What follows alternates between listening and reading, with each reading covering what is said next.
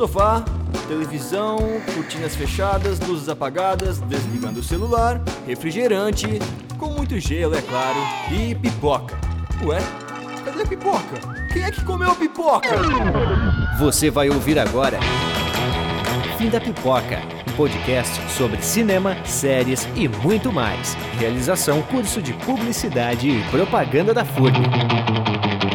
Fala galera, o Fim da Pipoca está no ar. Seja muito bem-vindo ao seu podcast universitário sobre cinema, séries e cultura pop. Eu me chamo Lucas e eu tô aqui hoje para mais um episódio. Sejam muito bem-vindos. E antes de começarmos, recadinhos paroquiais. O Fim da Pipoca está no Instagram com arroba Fim da Pipoca. Lá nós vamos anunciar quando tem episódio novo, sempre que tiver algum conteúdo exclusivo sobre cinema, série, então não deixa de seguir. Hoje nós vamos falar sobre uma das maiores estreias do ano, que é Homem-Formiga e a Vespa Quantum Mania. Então esse filme aí que abre a tão aguardada fase 5 da Marvel, que nos prepara para a narrativa do multiverso e agora em Homem-Formiga que nos leva para o reino quântico, que inclusive já foi introduzido nos filmes anteriores, mas dessa vez promete explorar mais a fundo. E para conversar com a gente sobre esse filme, trouxemos uma pessoa que além de ser muito especial para mim, foi uma das peças mais importantes para a criação desse podcast. Eu tô falando da Laura, que participou do time de criação, ajudou na elaboração das estratégias, criou a identidade visual, a falecida identidade visual, mas vamos lá. Assim, ó, incontáveis pitches de venda, a gente deve ter falado com que, uns 10 professores, a gente sabe essa apresentação de cor. Então seja muito bem-vinda, Laura. É um prazer imenso ter você aqui conosco hoje. Oi, gente, eu sou a Laura, como o Lucas já mencionou. Eu tô me sentindo que nem uma mãe aqui, vendo meu bebezinho criar vida, agora comigo. fazendo parte. E eu tô muito feliz, muito ansiosa por esse episódio. Laura, analisando esse filme como o filme que abre a quinta fase da Marvel, qual o seu veredito? Tô com medo. Eu também. Eu gostei muito do vilão do filme. Eu acho que ele foi o foco principal do filme, junto com a Janet. Inclusive, se o nome do filme fosse Janet e Kang, perfeito para mim. Não teria, não teria defeitos. Mas por ser um filme do Homem-Formiga, o terceiro filme do Homem-Formiga, eu nem vou falar e a Vespa porque eu acho que não faz parte. O filme do Homem-Formiga mesmo.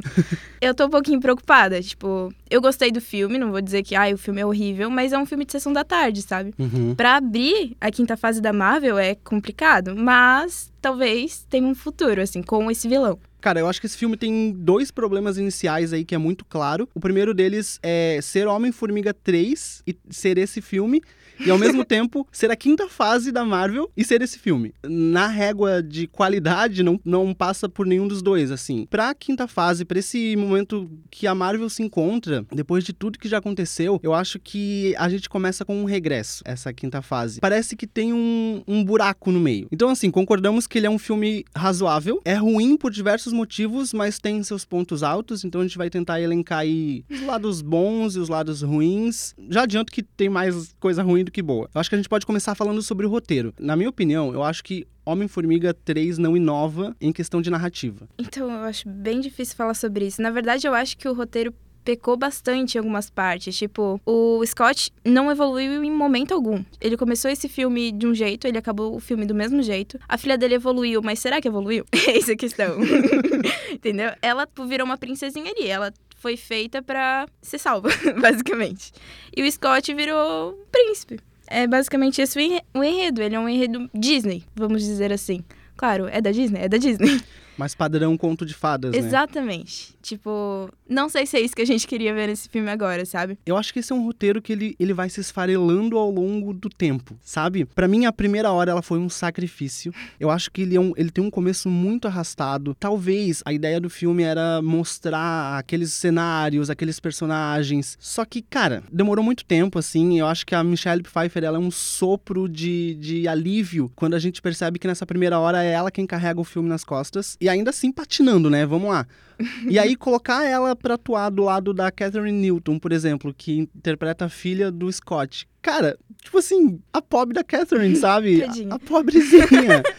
Chega a ser humilhante. Mas enfim, a gente tem uma história tão morna, tão fase 1, não tem como evitar uma frustração. Parecia que a gente tava conhecendo gente que a gente não queria estar tá conhecendo. Isso. Tipo, tava vendo coisas que a gente não queria estar tá vendo. E, cara, era um filme que podia explorar tanta coisa, fazer tanta coisa. E fez o básico. Trazendo pontos sobre o roteiro, eu não sei se você é uma fã de Star Wars. A semelhança, e assim, falar semelhança é até uma forma humilde, porque as pessoas acabaram percebendo que é praticamente uma cópia de Star Wars. A narrativa narrativa é a mesma. Então, assim, aquela questão da, da- do povo oprimido que se rebela contra uma ameaça. E tudo bem você se, se inspirar em, em clássicos como esse, como Star Wars, por exemplo, mas se reinventa de alguma forma.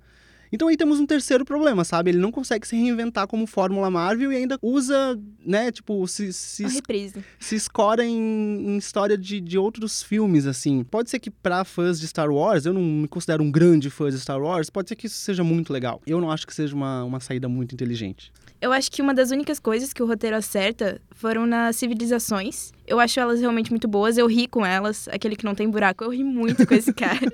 tipo, é, é a cena que eu mais gostei, basicamente. Aquela que tu para pra pensar, sabe? Tipo, eu achei perfeita, mas assim, é o único momento que eu disse, caraca, bom, sabe? Foi esse- essa única parte. Sabe que agora que tu falou assim, eu também não lembro de momentos onde eu dei risadas genuínas. Esse foi um dos momentos, realmente, porque é muito engraçado. E depois lá no lá pra frente eles fazem outra piadinha com, com, Com os buracos. buracos do personagem. E assim, é um, é um, um humor mais. Quinta série, vamos dizer. Eu Tá, vamos lá. série. Vamos lá então. Mas é o que a gente gosta. É, e eu não lembro de outros momentos de ser muito engraçado. Por exemplo, o último Thor ali, Love and Thunder, que também tem seus problemas, mas é um filme muito engraçado. Não tem como. Eu consigo contar, sei lá, várias piadas que eu genuinamente ri, assim, ó, de gargalhar. Aquela cena que, que as cabras, bodes, sei lá o que, que é aquilo, entram no Olimpo. Nossa, perfeito. Cara, eu tive que parar o filme pra poder, tipo assim, respirar. E o Homem-Formiga, ele é um personagem muito engraçado. E eu senti falta desse tom, desse humor também. Pode ser que o filme esteja se preocupando em trazer um lado mais sombrio ali pro, pro, pro personagem. Tá trocando de personagem, né? O Thor e o Homem-Formiga, inclusive. Né?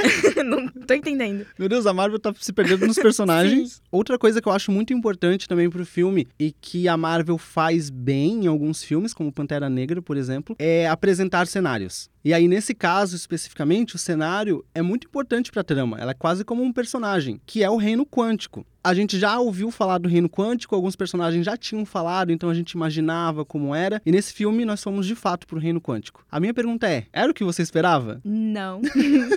Nem 1% do que eu esperava. Cara, nenhum por cento. eu queria estar no reino quântico, entendeu? E não, não estava. Eu estava em outro universo, em outro planeta. Eu estava num. Qualquer lugar, mas eu não estava no reino quântico, sabe? Eles não exploraram nada, cara. É tipo, se tu tivesse em outro planeta ou no reino quântico, seria exatamente a mesma coisa. E tu fica com aquela coisa, tipo, no, no máximo que parecia o reino quântico era quando eles entraram. E ainda tu, tu ficava, tipo, era um reino quântico ou eu tô passando pelo túnel do Thor? parece que falta muita coisa. E o que mais me frustra, na verdade, é que assim, o universo quântico, ela tem infinitas possibilidades físicas que poderia ter trabalhado. Eles até tentam trabalhar, tem uma teoria, eu não vou lembrar o nome da teoria no momento, mas é aquele momento que ele começa a se multiplicar, que é uma teoria embasada no, na Naruto. física. eu não entendi a piada, mas, Desculpa. mas eu vou rir por respeito aos fãs de Naruto. Obrigada. Mas sabe, é, eu acho que faltou trazer essa particularidade do reino quântico. É como você falou assim, poderia ter acontecido no gramado de qualquer Vingador. Poderia. Não existe uma grande diferença, algo que torna aquele lugar único. Ainda falando sobre o reino quântico, né? Eu acho que os visuais são deslumbrantes. Eu acho que a gente reclamou tanto de efeito especial que a Marvel pensou, véi, toma efeito especial. Mas sempre tem mais, porque daí surge mais um problema. Eu não sei se aconteceu contigo, mas eu saí exausto do cinema. Sabe? Era tanta informação, parecia que eu tava vendo, sei lá, um filme de Transformers ali do Michael Bay. Era tanto efeito especial. Cara, é legal o efeito especial, amamos, mas duas horas direto daquilo é muito cansativo. Eu saí com dor de cabeça, sabe? Era só CGI, basicamente. Tu, tu fica olhando, tipo, tela verde, tela verde, tela verde. Claro, não é tela verde, né? Mas parece que. Parece que o Scott já era CGI, na minha percepção. Tudo era CGI. É confuso, porque tu fica olhando, tu fica, tá legal, tá legal, mas, tipo, se fosse real, poderia ser um pouquinho melhor. Eles, po- eles podem fazer um cenáriozinho mais elaborado, mas eles re- resolveram tacar CGI. Eu vi alguns, eu vi alguns memes na internet do filme comparando Pequenos Espiões. Pequenos espiões e com certeza, com certeza, Shark Boy Love Girl. Nossa! não sim! tem como, não tem como. Inclusive, não tem como, assim, não tirar sarro do personagem do Corey Stoll, que faz o modo... Cara, o que que é aquilo? o vilão de Shark Boy Love Girl. Só que o vilão de Shark Boy Love Girl é melhor. Pelo menos ele. Não, tá ligado? E tem argumentos. A diferença é que ele é bom. A diferença é que tu tem medo dele. Assim, além do visual ser ruim, a redenção dele no filme pra mim não funcionou. A- aquele papinho da, da Cassie simplesmente fez derreter o coração dele e ele pensou, tipo, ai, beleza, vou. Não, o papinho de centavos, né? Disney Channel faria melhor? Vamos lá? Como, como é que ela fala? Nunca é tarde demais para ser idiota. tipo, tá tarde sim. E aí já dá pra gente falar do vilão principal do filme, que é o Kang. Será que a gente tem um vilão à altura do Thanos? E mais que isso, será que a Marvel quer um vilão à altura do Thanos? Ou será que quer algo maior? Qual será que é a pretensão? Cara, eu acho que a Marvel tá tentando fazer tudo maior. Tá conseguindo? Não sei, acho que não. Mas eu vejo mais potencial no Kang. Eu acho ele. Tipo assim, a gente tem um vilão. A gente tem um vilão esculachado e tem um vilão. O esculachado, sabemos que é o Modok. Vamos lá? Mas o. O Kang é um personagem bizarramente bom. Se ele fosse. Tipo, se o filme fosse Kang, esse filme estaria perfeito. Vamos tirar um pouquinho de Scott e botar Kang, cara, o filme ia estar ótimo. Porque tu sente medo do personagem, ao mesmo tempo tu sente empatia por ele, mas tu não quer que ele vença, que é isso que é um bom vilão. Eu, sinceramente, no Thanos já tava torcendo pra ele estalar o dedo. Não, o Thanos tinha razão. Tinha total razão. Inclusive, ele só tava errado porque ele falou 50%. O certo seria 100%. Brincadeiras à parte, só deixar claro. Adoro a população. Mas o Kang tem potencial pra ser gigante. Até porque tu não consegue imaginar o quão forte ele é. Claro que nesse filme ele foi meio esculachado, junto com o Modok. Tipo, perdeu pra formiga. Sim. Tipo assim, tá, as formigas passaram tempo suficiente pra se tornarem incríveis. Mas o Kang também passou. Uhum. A armadura dele era pra ter potencial de séculos e sei lá quanto tempo pra ser pelo menos é, infalível a formigas, né? Sim, pra alguém que passou muito tempo planejando aquilo que ele planejou, eu acho que. Pra alguém que esculachou o, o Thor, como que tu vai me dizer que uma formiga. Mas tudo bem. Eu Hum, aceitei. mas eu achei ótimo esse ponto. Eu não tinha pensado nisso. eu, eu aceitei. Uhum. Depois eu fiquei, cara, foi o final fácil que eles acharam. Ai, precisamos acabar, vamos. É, tipo assim, eu gostei das formigas porque principalmente o Homem-Formiga serviu. Nasceu porque ele fala com formigas, lida com Uhum. formigas. Esse era o intuito dele, que se, se perdeu, né? Foi se perdendo, mas eles voltaram. Não voltaram do jeito certo, mas voltaram. Uhum. Então, eu adorei as formigas, mas pra acabar com o Kang, não. Não. É, as formigas eu acho que é um dos pontos altos, porque é, tipo, é, é o ponto de catarse do filme. É o momento que. É sabe, genial. é se- genial. Tu se ajeita no banco e fica uau. Mas eu concordo contigo que pra resolver o problema, eu acho que podia ser algo que influenciasse no- na solução do problema, mas que não fosse isso de fato. E aí, falando um pouco sobre o Kang, na minha opinião, a excitação do surgimento de um novo vilão acaba rápido, sabe? A gente não tem mais paciência pra acompanhar 10 anos pra entender a motivação de um vilão. A gente já teve isso com Thanos. Então, assim, mais do que nunca a gente precisa de uma nova fórmula. E aí, um ponto muito importante que eu acho que a gente precisa falar aqui é sobre as séries. Eu, particularmente, não assisti todas as séries. Então, assim, eu não assisti Loki, que introduz. Assim, eu não vou nem arriscar dizer o que, que ele introduz, porque eu realmente não sei. Eu sei que tem alguma coisa a ver com o Kang. Sim, introduz. Mas, então, eu cheguei um pouco perdido no filme, porque eu não assisti algumas séries, e sim, shame on me, tipo, minha culpa. Só que eu, eu tenho certeza que muita gente também não viu as séries. Então chegou um pouquinho perdida no filme, sabe? É, eu assisti todas as séries, inclusive o Loki é uma das minhas favoritas. Eu acho o Loki incrível. E tu conhece o Kang lá e tu fica assustadíssimo com o Kang. Tu, tipo assim, pronto, tu não tem mais o que fazer. não tem super-herói no mundo que vai acabar com esse homem. Até porque são esses homens. São esses milhões de homens. Hum, Entendeu? uhum. E tu fica. Tipo, até agora eu tô pensando o que, que vai acontecer, o que, que eles vão fazer. Essa é a parte boa. Eu acho que Loki me deu esperanças pro Homem-Formiga 3, Sim. sabe? Criou uma expectativa, né? Exatamente, porque se eu fosse sem saber quem é quem pro Homem-Formiga 3, eu, eu ia ficar pronto. Botaram um vilão que começou o filme, Uhum. acabou o filme, morreu. Se Jaqueta Amarela aguentou dois filmes, por que, que o Kang também não aguenta um pouquinho mais, né? Vamos lá? Sim. Que ele começou e já morreu. Exato. E daí parece. Sério, parece que ele não é nada?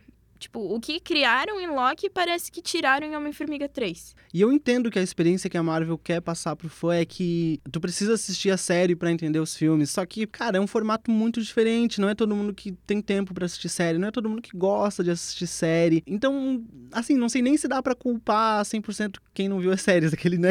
Só assim, passando, Passando pano. passando muito um pano. Gente, eu vou ver. Eu juro que eu vou ver. E assim, o ator que interpreta o, o Kang, que é o Jonathan Majors, cara, ele é um ator incrível. Um ator incrível. Inclusive, o último domingo ele tava no Oscar, assim, aplaudi de pé. É, ele entrega muito profissionalismo pro personagem. Eu não acho que o Kang tenha sido tão bem construído. Pra Homem-Formiga, pode ser que ele tenha sido bem introduzido na série do Loki, mas eu acho que pra Homem-Formiga ele não foi muito bem construído. E eu acho que isso influenciou, talvez, na atuação do Jonathan, sabe?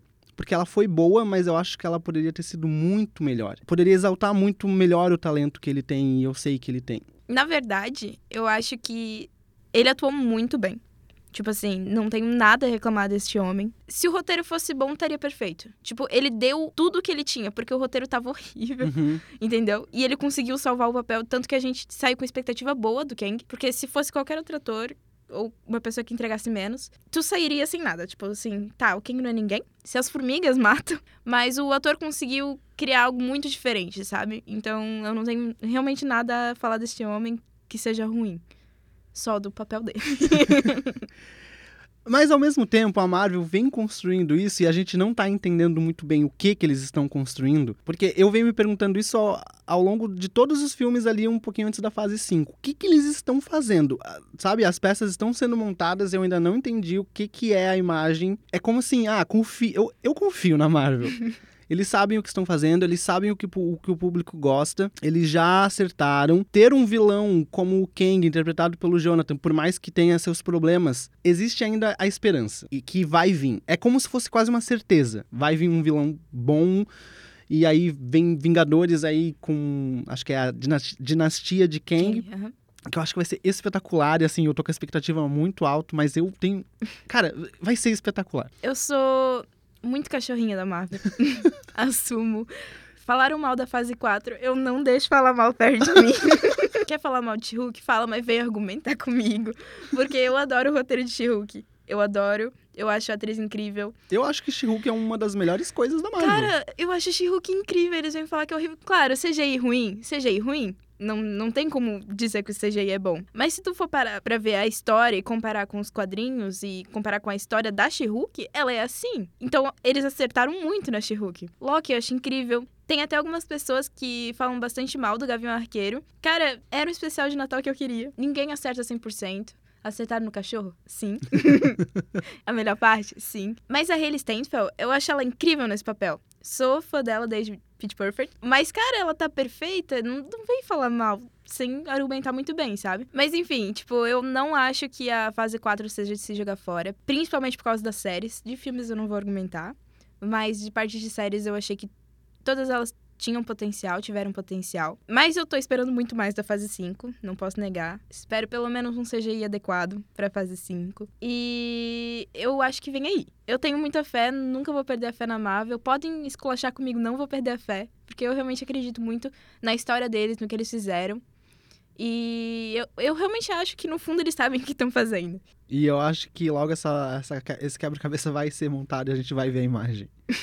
e aí um tópico que eu queria trazer, que é o Homem-Formiga e a Vespa, mais como um casal. Porque assim, pode ser loucura da minha cabeça, mas eu, eu não acho que o Paul Rudd e a Evangeline tenham química. Ela é irmã dele. Na minha cabeça, ela é irmã dele e eu aceitei isso. Mano, sim. Sério. Só que, cara, não, agora eu vou falar uma coisa que me incomodou um pouquinho ali no final do filme. Tá, passaram, voltaram pro, pro universo deles, beleza, e ficou o Scott. A filha dele simplesmente fala assim, pai. E aí a Vespa vai atrás dele. Tu acha que a Vespa se importa mais com ele do que a filha dele? Eu achei muito estranho ser ela que voltou. Eu acho que, tipo, eles botaram isso só porque é o Homem-Formiga e a Vespa. E tu acha que é incoerente? Eu acho que, assim, a filha dele, se eu fosse, por exemplo, se fosse meu pai lá, eu iria junto. Eu, não tô, eu prefiro morrer do que ver meu pai morrer sozinho. Tá. Agora, pra ir a ver. Eu primeiro, eu não sinto química deles, então eu já fiquei. Será que mesmo? Será mesmo que ela ia? Será que ia? será que ia? Será que não fosse roteiro? Será que ela não ia ficar? Exatamente. tipo assim, eu acho que a filha dele deveria, pelo menos, ter um laço muito mais forte com ele do que a Vespa. Tá, entendi o teu ponto. A gente tá falando mais sobre, tipo, especulação, né? Tipo, Uhum. o que poderia, o que não poderia ter acontecido. Talvez os avós não permitiram que ela voltasse. Uhum. Porque faria sentido, porque, querendo ou não, eles. Ela é eles não nova, são né? avós dela. Eles são pais dela, da Vespa. é pior, é Tá cada pior. vez pior. tá cada vez pior. Entendeu? Olha que você alugou um triplex na minha cabeça. Eu até falei pro meu namorado, tipo, tu percebeu? Ele não tinha percebido na hora. Tu viu? Ela só falou pai e não fez nada. E a Vespa foi lá e também não fez nada. Mas voltando ao meu questionamento inicial. É, o que que tu acha de Homem-Formiga e Vespa como casal? Não. Não funciona. Talvez no começo a gente. A gente só queria que o Scott ficasse com alguém. A gente queria muito isso, porque ele era muito desleixado sozinho, não tava nem aí, Uhum. né? Tava meio perdido, Meio né? perdido, exatamente. A filha dele ajudou um pouco nisso. Mas a gente queria que ele tivesse um par romântico. Mas eu não acho que tá funcionando. Eu acho que eles funcionam como uma dupla de trabalho, sabe? Uhum, uma, equipe, tipo- Exatamente, uma equipe de trabalho. E é isso, eu não acho que eles funcionam como casal, eu não sinto nenhuma química, eu não torço mais por eles. Inclusive, eu tô torcendo pro Scott achar alguém. Cara, eu acho que a construção da Vespa no começo era muito boa. E não, não a- até saindo dessa parte de casal, assim, ela como heroína, ela como heroína independente, sabe? Ela é uma mulher muito forte, ela é uma personagem feminina muito forte. E aí no começo isso era bastante interessante. Só que até isso acabou se perdendo nesse filme. Eu não sei pra que que a Vespa tá lá, eu não sei pra que que ela veio. Ela só existia. Tipo assim, eles botaram ela pra salvar o Scott em alguns momentos, mas, sabe? Não precisava, não, não faria sentido. Ele poderia dar um jeito de se salvar, porque ela só tá pra isso. Aham. Ela aparece em duas cenas importantes. E de resto, ela vai seguindo a Janet, vai ajudando o Scott e vai seguindo de secundária. Em nenhum momento ela foi protagonista do filme. Talvez se ela fosse uma figura materna, a gente chiparia mais. Hum. Sabe? Alguma coisa assim que, tipo, ele visse, nossa, caraca, ela é incrível. Porque ela é incrível como heroína, mas na família, na vida dele, parece que não mexe em nada. Realmente, e pra mim isso é muito frustrante, porque a Marvel é tão boa em fazer casal. Cara, a gente tem o Tony e a Pepper, tem o Capitão América, a gente Carter, tem o Peter Quill com a Gamora, tem, cara, tem o Falcão com o Soldado Invernal. Sabe? Mano, Eu nunca vou superar isso. que agora nem é mais Falcão, né? Capitão É, América. perdão. Vamos lá, de spoiler. Vamos lá de spoiler. Agora falando desses dois, por favor, poderiam, né? Ai, sim. Tudo pra mim, Não, sério. eu gostaria. Nossa, passei a série toda chipando. Não, não tem como. Eles são incríveis juntos. Ah, tem gost- muita mais química que a Vespa e Homem-Formiga. Exato, e eles nem são um casal. Exatamente. Vamos lá, vamos lá, Marvel. E aí, pra gente encerrar o bloco, falar sobre o desempenho do Paul Rudd como personagem. Eu acho que o Paul Rudd sempre está bem, né? Ele, ele, ele esteve bem, ele está bem. Eu acho que é é isso que a gente sempre espera dele, então não tenho muito o que É. reclamar do personagem. Ele faz o dele. Se o roteiro tá bom ou não, ele faz o dele. Se o roteiro tá ruim, vai continuar ruim. Se tiver bom, vai continuar bom com ele. Porque ele faz o que ele promete, entrega o que ele promete. Mas também não vai sair do comum, que nem o Kang, né? O Kang superou as minhas expectativas. Eu tô apaixonada já, ó. É, não, conversando contigo aqui hoje no episódio, eu percebi como o personagem do Kang tá crescendo. Inclusive até a ponto de rever Homem-Formiga e assistir a série do Loki. Por favor, assista a série do Loki. Eu vou falar isso várias vezes. Vou ficar te enchendo a semana toda com isso. Eu prometo. Tá, Laura, mas e aí? Considerações finais? É ruim, mas não é tanto. Não é de todo mal. Não é de todo mal. Assim, errou, mas foi tentando acertar. Assim, ó, a minha opinião é que ele é definitivamente um filme. Assim, sessão da tarde, um pastelão, um pastelão. Um pastelão bom, mediano. Entendeu? É isso que eu tenho a dizer. Eu acho que é um filme que não faz jus à reputação da Marvel. É uma reputação que a Marvel conquistou ao longo dos anos. E esse filme, ele tem um sabor insonso, ele é morno. Talvez eu seja muito criticado pelo que eu vou falar agora, mas é do fundo do meu coração. Eu não consigo entender como é possível que as pessoas gostem disso e reclamem de Eternos. Nossa, Eternos. Sinceramente, é, assim, não é segredo algum que eu amo Eternos. Eu vou defender Eternos pro resto da minha vida, tá? Fechado com Chloe Zhao. Vamos juntos. Cara, eu já conversei muito sobre Eternos com a minha mãe, meu irmão, algumas pessoas. E, cara, o que a gente mais via era, na verdade, era mais homofobia do que coisa sobre o filme. Sim. Sabe? A gente sempre pesquisou, a gente procurou, tipo, por que tanto hater? E era. Infelizmente, era mais homofobia do que outra coisa. Mas se alguém também quiser me explicar as partes Aham. ruins do filme sem ser a parte homofóbica, eu também aceito. Porque eu achei esse filme incrível. É aquela coisa, ele também não tem o padrão Marvel, mas ele superou o padrão Marvel de agora, atualmente, Uhum. na minha perce- percepção. E também foi uma diretora mulher, que eu achei incrível. Eu fiquei, caraca, E ela conseguiu trazer cinema de gênero pra dentro da Marvel, sabe? E ela fez isso muito bem. Até inclusive quem conseguiu fazer isso bem até hoje foi a Chloe Zhao e o Sam Raimi com o Doutor Estranho hum, ali Doutor Estranho 2. Aham. E eu gostaria de ver mais disso. Inclusive eu tô muito ansioso pra Eternos 2. Nossa, que venha, que venha. Porque eu tô agoniada que eles não mostraram mais nada de Eternos, não falaram mais sobre, não trouxeram nada, nada. E eu, tipo, cada coisa que lança da Marvel, eu fico, será que vai vir? Será que vai vir? E nunca vem. Não, mas calma, vem aí. A Chloe Zhao deve estar trancada aí dentro de algum quarto escrevendo esse roteiro que vai sair, ó, divino. Então é isso, galera. Chegamos ao fim de mais um episódio. Queremos agradecer a vocês por estarem aqui conosco mais uma semana. Laura, finalmente esse episódio aconteceu. Eu tô muito feliz de ter gravado contigo. E galera, antes da Laura se despedir, só lembrando que o Fim da Pipoca está no Instagram com arroba Fim da Pipoca. Não esquece de seguir a gente lá e mandar um salve. É, eu quero agradecer por estar aqui depois de quase dois anos sem ser convidada nenhuma vez. Inclusive, queria deixar um adendo aos ouvintes que no dia que gravaram o episódio do Doutor Estranho, eu tava literalmente vestindo a camisa do Doutor Estranho e não me convidaram pra gravar o episódio. Mas depois de pedir muito, quase chorar no pé do meu querido amigo Lucas, eu estou aqui. e tenho muito a agradecer, eu adorei o episódio, adorei essa conversa. A gente já conversa geralmente sobre esses assuntos no dia a dia, então foi bem legal. E em breve o Bruninho tá de volta e aí você vai ter a experiência completa, que a gente vai te chamar novamente. Então é isso, galera. Valeu! Tchau!